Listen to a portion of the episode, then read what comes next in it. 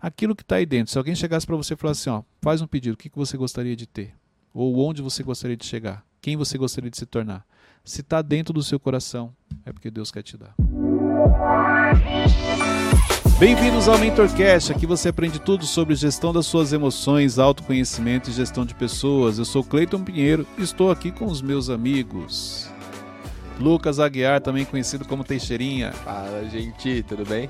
Nosso menino inenarrável Wesley. É um prazer inenarrável, gente. É isso aí. Hoje, de novo, só nós três aqui, é, né? Hoje estamos sem a presença da voz. Pra mostrar quem é que manda. então, Wesley, novamente. Tudo bem, é uma gravação, mas ele não pôde participar dessa? Só que, na verdade eu sabotei ele. Manipulou ele. Falei que a gravação ia ser em outro horário. Gente, ele tem orgulho de falar que fere princípios. Gente, você vê que, ó, quantos episódios nós já realizamos, o Wesley não entendeu algumas coisas. Eu até peço desculpas. Não sigam os conselhos do Wesley, não façam o que ele faz, porque não é o caminho. Depois de participar de três turmas do Método Dash, é. ele segue. Enfim, vamos lá, gente. Cinco dicas para o seu crescimento. Sobre isso que nós vamos falar hoje. Boa, então, por favor, preste atenção mais no que, gente, no que vai ser compartilhado aqui para você poder colocar em prática na sua vida. Vamos lá. Primeira dica: acredite no que está dentro de você.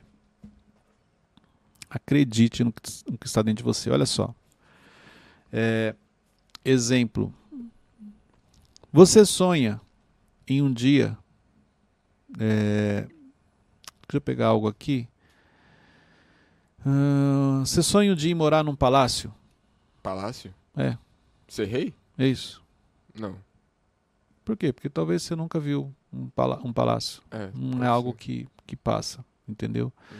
Mas repare que aquilo que você nunca viu, aquilo que não faz sentido para você, você nunca passou pela sua cabeça ter aquilo. Nunca passou pela sua cabeça estar tá no seu coração. Mas repare que tem algumas coisas que passam no seu coração, que vêm no seu pensamento. Então, se alguém chegasse para você e falasse assim: olha, pode fazer qualquer pedido que vai ser realizado agora. Tem algo que você quer pedir. Tem algo que você vai falar. Exemplo, se você tivesse que fazer um pedido agora. Uhum. tem. Então. O quê? Não, eu não posso compartilhar. Wesley, o quê?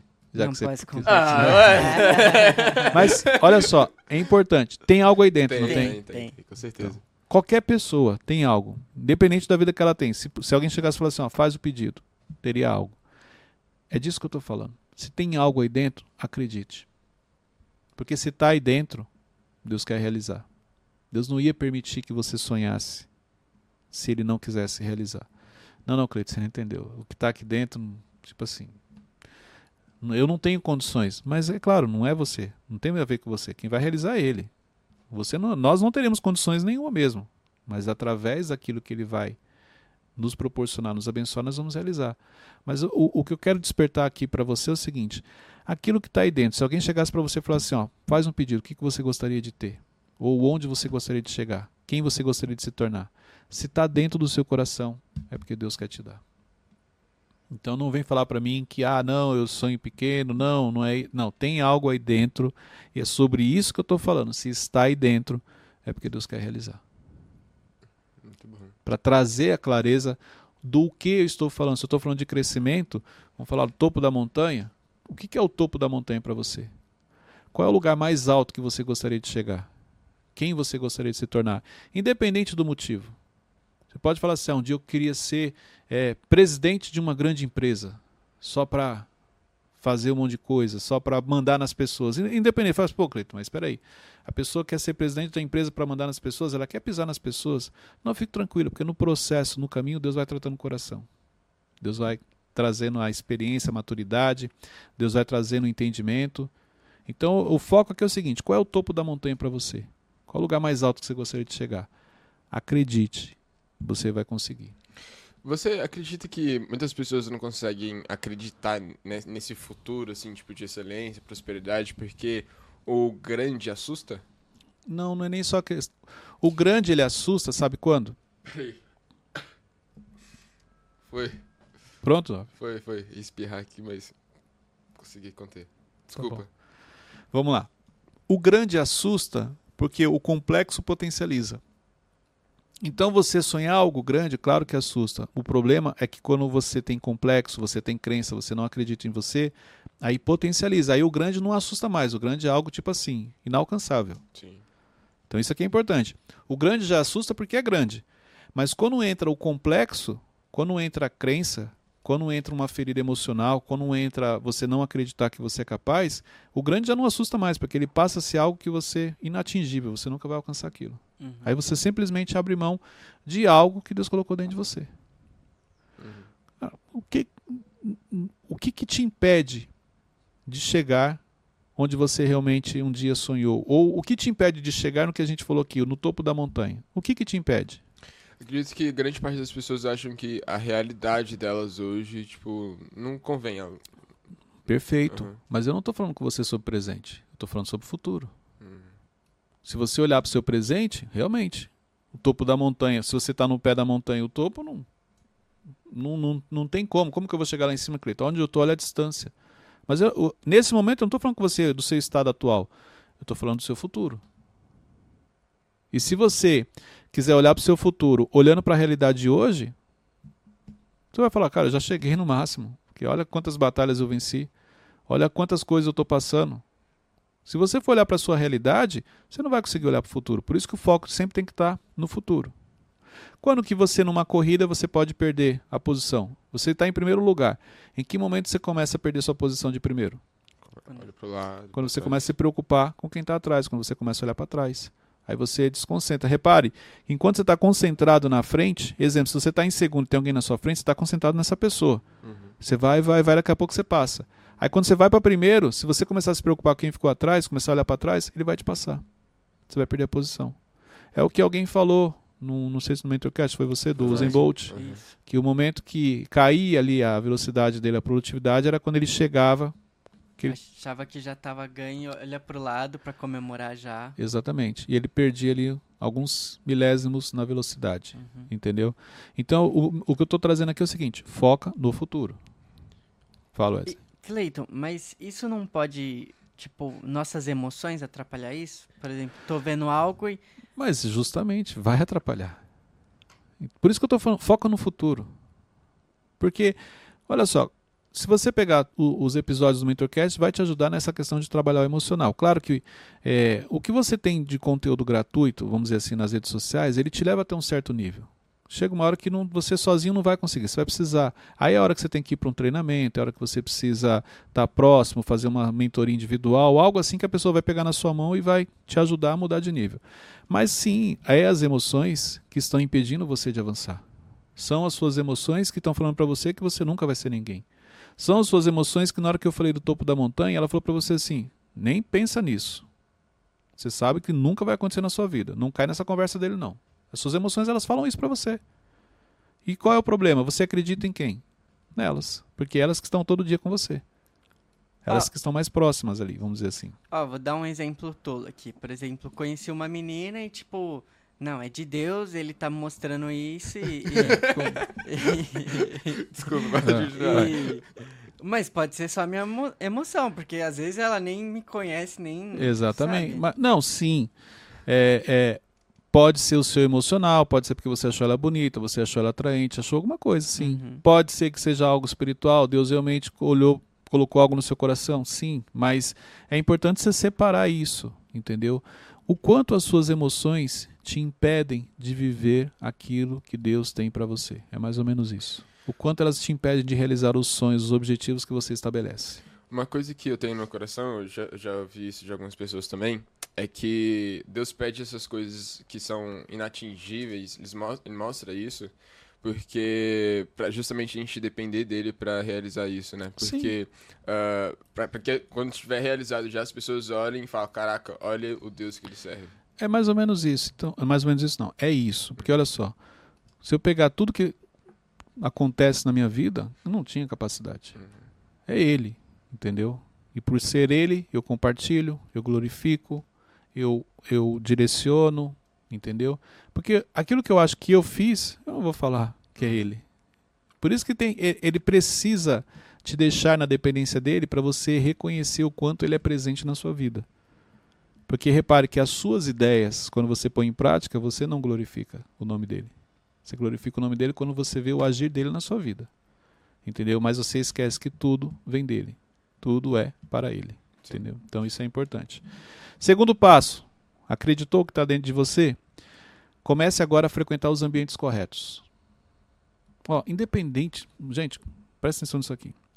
Independente do ambiente que você esteja hoje, independente da fase, não importa onde você mora, não importa o, o, o, onde você esteja, comece a frequentar o ambiente certo. O que, que são ambientes certos? Ambientes que são melhores, são fases acima daquela que você está hoje. Então não vem falar para mim que não, eu não, não tenho acesso. Não, você pode não. Exemplo, você está na fase 1, você pode não ter acesso à fase 5. Concordo. Mas você consegue ir para a fase 2. Você consegue frequentar o ambiente da fase 2. O ambiente da fase 2 é um ambiente que vai desenvolver você, que vai te mostrar uma visão de futuro. Exemplo, ontem mesmo eu estava conversando com a Luciana e eu lembrei de uma coisa. Na minha infância, eu tive uma infância muito humilde, muito simples, muito limitada. Uhum. Até minha mãe realmente começar é, a trabalhar e financeiramente ganhar bem, a nossa, a nossa vida era bem humilde. E aí é, é, eu, fui, eu, fui, eu cresci sozinho. Ah, mas você tinha uma irmã, mas assim, a gente brin brincava pouco, a gente mais brigava do que brincava. Mas eu não tinha amigos. Eu tinha só um amigo que morava acho que três, quatro casas acima da minha. A minha realidade era completamente diferente da dele. Então, ontem eu estava lembrando, porque assim, a gente morava numa casa bem simples, era como se fosse uma espécie de porão, ela ficava embaixo. É, é, a, a, era engraçado porque assim, você entrava na sala e do lado era o quarto do meu pai. não tinha parede, a divisão era uma cortina que meu pai colocou para o quarto dele. Aí tinha um outro, seria outro quarto, onde ficava eu e a minha irmã. Era, era muito pequeno, uhum. entendeu? Então, assim, e esse meu amigo, já era uma casa normal. Então, assim, era como se a minha casa não fosse normal e a dele fosse. Uhum. Então, porque a casa dele, a cozinha, tinha uma mesa que cabiam seis pessoas. Uhum. Tinha a sala da TV, tinha a sala de estar, tinha o quarto da mãe, tinha o quarto dele, tinha o quarto da irmã. Então, tipo assim, era tudo muito bem alinhado. Então, para mim, a realidade era como assim: ele é rico e eu sou pobre. Mas estar naquele ambiente, quando eu ia brincar com ele, fez com que eu colocasse algumas coisas no meu coração. Poxa, ó, um dia eu quero ter uma casa com uma cozinha espaçosa. Quero ter uma casa com um armário de parede, porque o nosso armário não era de parede, aquele de pezinho. Vocês não vão lembrar, mas antigamente tinha uns armários. Alguns que estão nos assistindo e ouvindo vão lembrar. Que ele é tipo azul, vermelho, amarelo. Era tipo de fórmica. Era um armário de pezinho. Não era armário de parede. Então, tipo assim, na minha cabeça, cara, um dia eu vou ter uma cozinha. Quando eu casar, que vai, vou ter um armário de parede, na parede. Não vai ser esse armário de, de pezinho de fórmica. Uhum. Era pequeno, entendeu? Então, assim, esse, só o fato de frequentar esse ambiente começa ali a despertar dentro de mim. Poxa, um dia eu queria morar numa casa bacana. Um dia eu queria ter o meu próprio quarto sozinho. E aí, dentro desse processo, no crescimento, nós mudamos para Uberlândia, moramos lá um ano. Então, ali a gente foi para uma casa realmente. Então, a gente saiu dessa casa muito simples foram, fomos para uma casa que, aos meus olhos, era uma casa normal, onde a gente tinha uma sala, tinha uma, uma tipo uma copa, tinha cozinha e cada um tinha o seu quarto. Cara, eu me realizei, eu tive o meu quarto, entendeu? Pensa na alegria, assim, o fato de você ter um quarto só seu, que você pode entrar e falar, cara, que é meu ambiente, é meu mundo. Uhum. Entendeu? Mas essa influência de ambientes, então assim, você pode morar num ambiente simples, mas você vai ver que você tem um amigo que tem um ambiente que é um pouco melhor que o seu. Você tem acesso esse ambiente. Então você começa a aprender. Então eu, eu, eu olhava muito a maneira como eles agiam, como eles se vestiam, como eles se comportavam, entendeu? E aquilo me ajudava a sonhar com algo melhor. Por que que um, tem pessoas que frequentam eh, esses lugares, mas ao invés deles é, olharem como uma forma positiva, um, ter um objetivo, eles olham de uma forma negativa? Por causa da ferida. Então, assim, eu cresci. É diferente. Você crescer com crença, com ferida emocional, ferida no sentido forte de você agredir as pessoas, que é o caso que você está falando, ou potencializar o complexo. Eu cresci com complexo. Então eu achava que, ah, eu sou o menor, eu sou mais pobre. Sim. Porque os ambientes que eu frequentava, todo mundo era melhor que eu. Uhum. Mas isso não, não, me trouxe assim um, um gatilho no sentido de agredir as pessoas. Eu nunca cheguei para esse meu amigo e falei assim: ah, só porque você é riquinho você está fazendo isso. Não, isso nunca nem passou na minha cabeça, eu nunca tive isso. Mas era o complexo fazia com que eu olhasse e falasse assim: não, você tem uma condição melhor que a minha. Então eu sempre me colocava como segundo. Se a gente vai brincar de alguma coisa, o melhor carrinho é de quem? O melhor carrinho é dele, então ele vai brincar. Se ele deixar, eu brinco. Entendeu? Então os brinquedos dele sempre eram me melhores que os meus. As coisas que ele tinha sempre eram melhores que as minhas. Mas eu estava tendo acesso àquilo, então eu usufruía daquilo pela amizade. Entendeu? Então, assim, a ferida, ela, ela te impede de usufruir.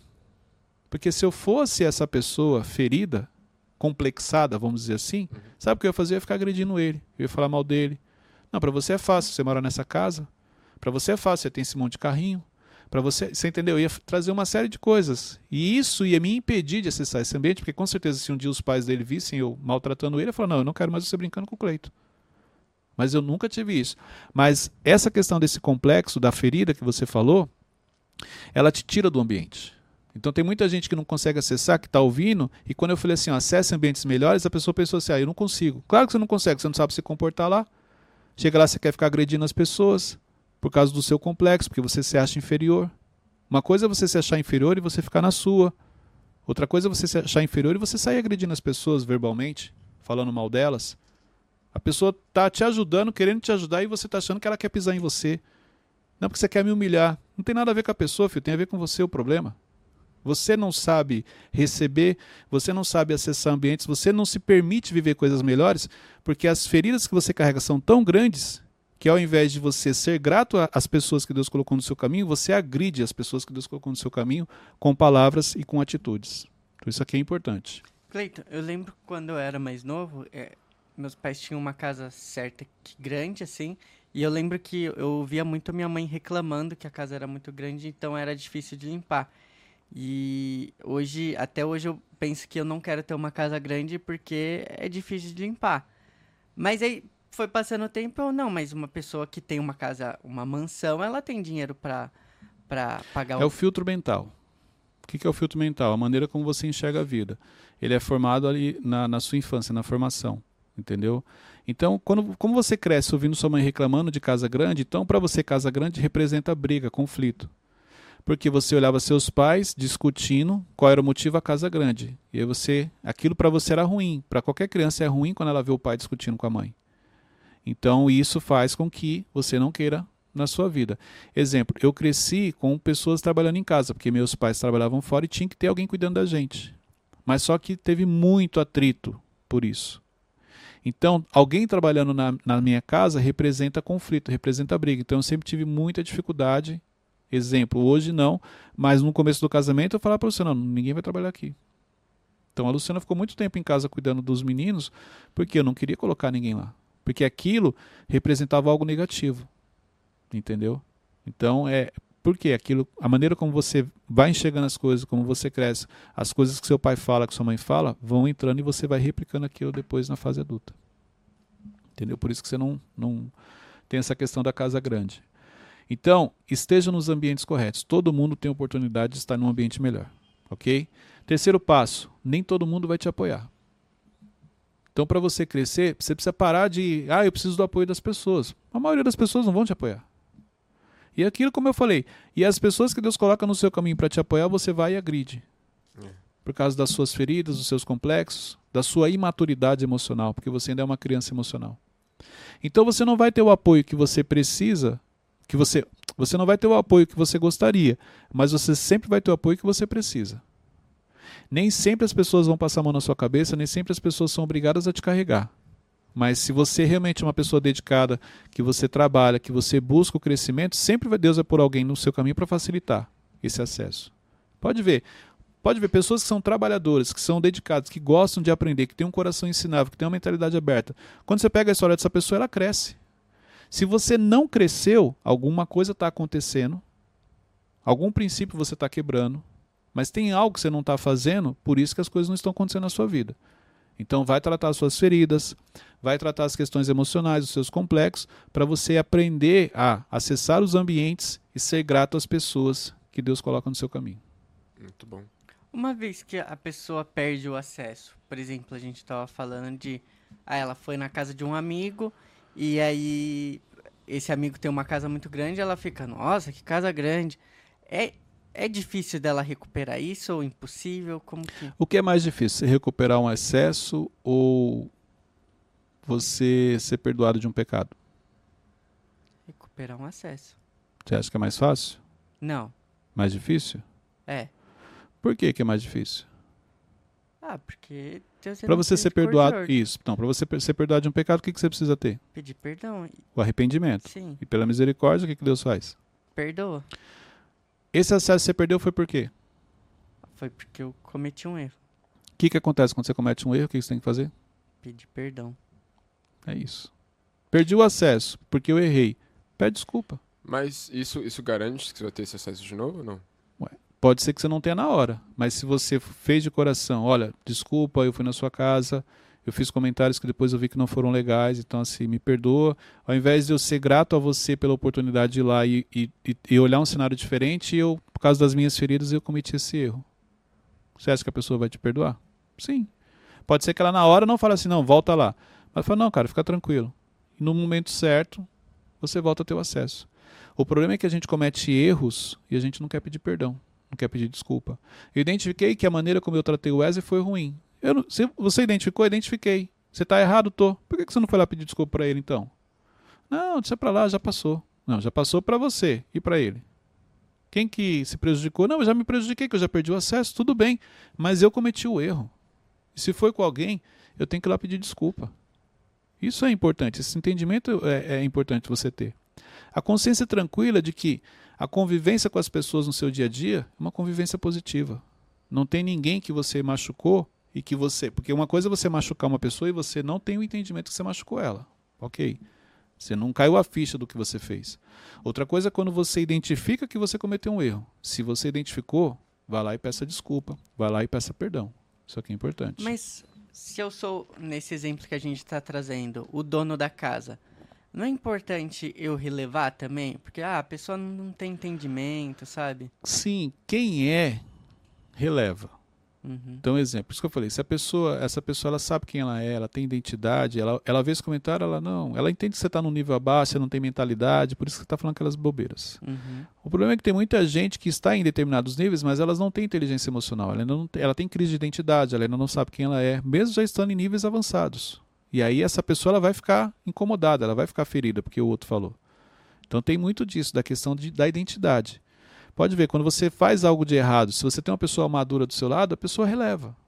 O problema é quando você tem uma outra criança emocional do seu lado, mesmo ela estando em níveis acima.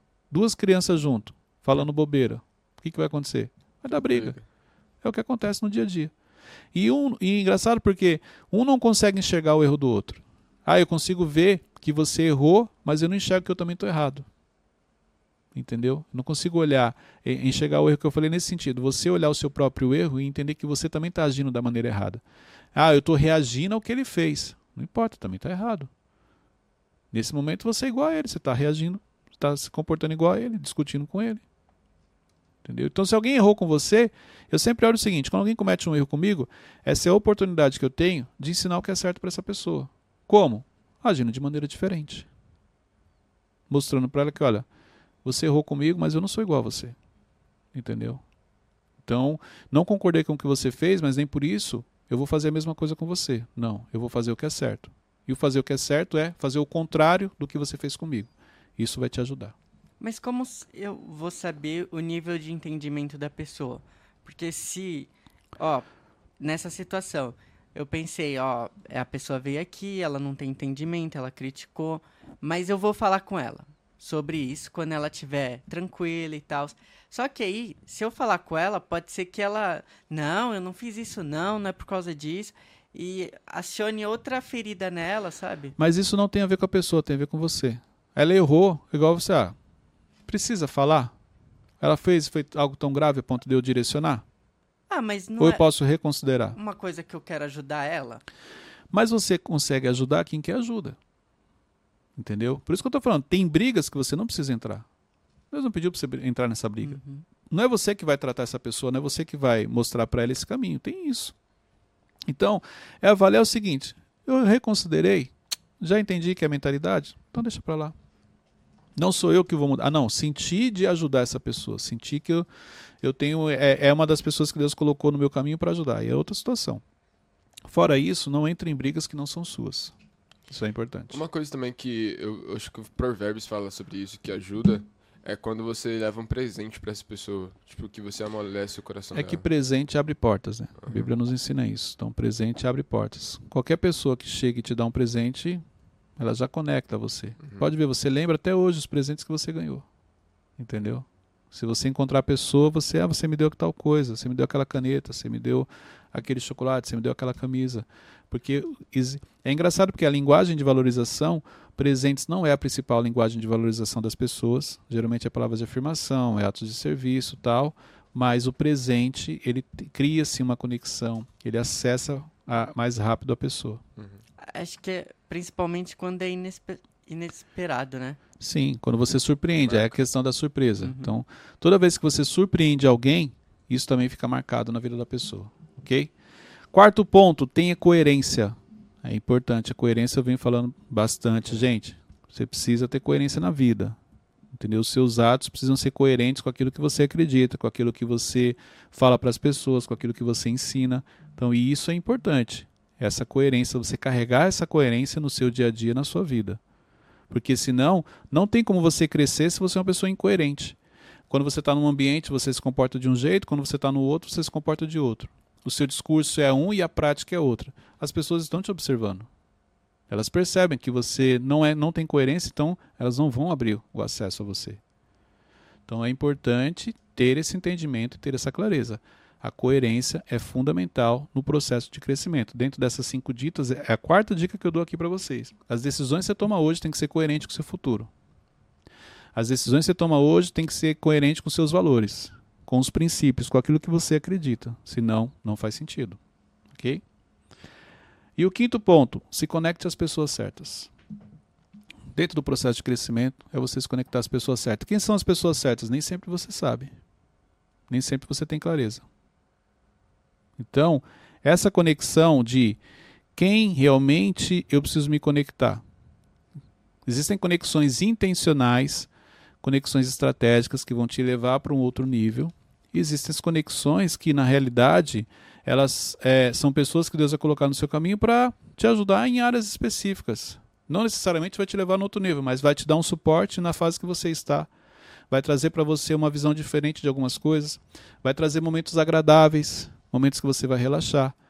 Então, a conexão não é somente para o crescimento aqui. O crescimento envolve você estar bem emocionalmente. Tem pessoas que te trazem uma instabilidade emocional. Sim. Assim como tem pessoas que te trazem uma instabilidade emocional, que é um tratar interno seu para mostrar o quão desequilibrado você é.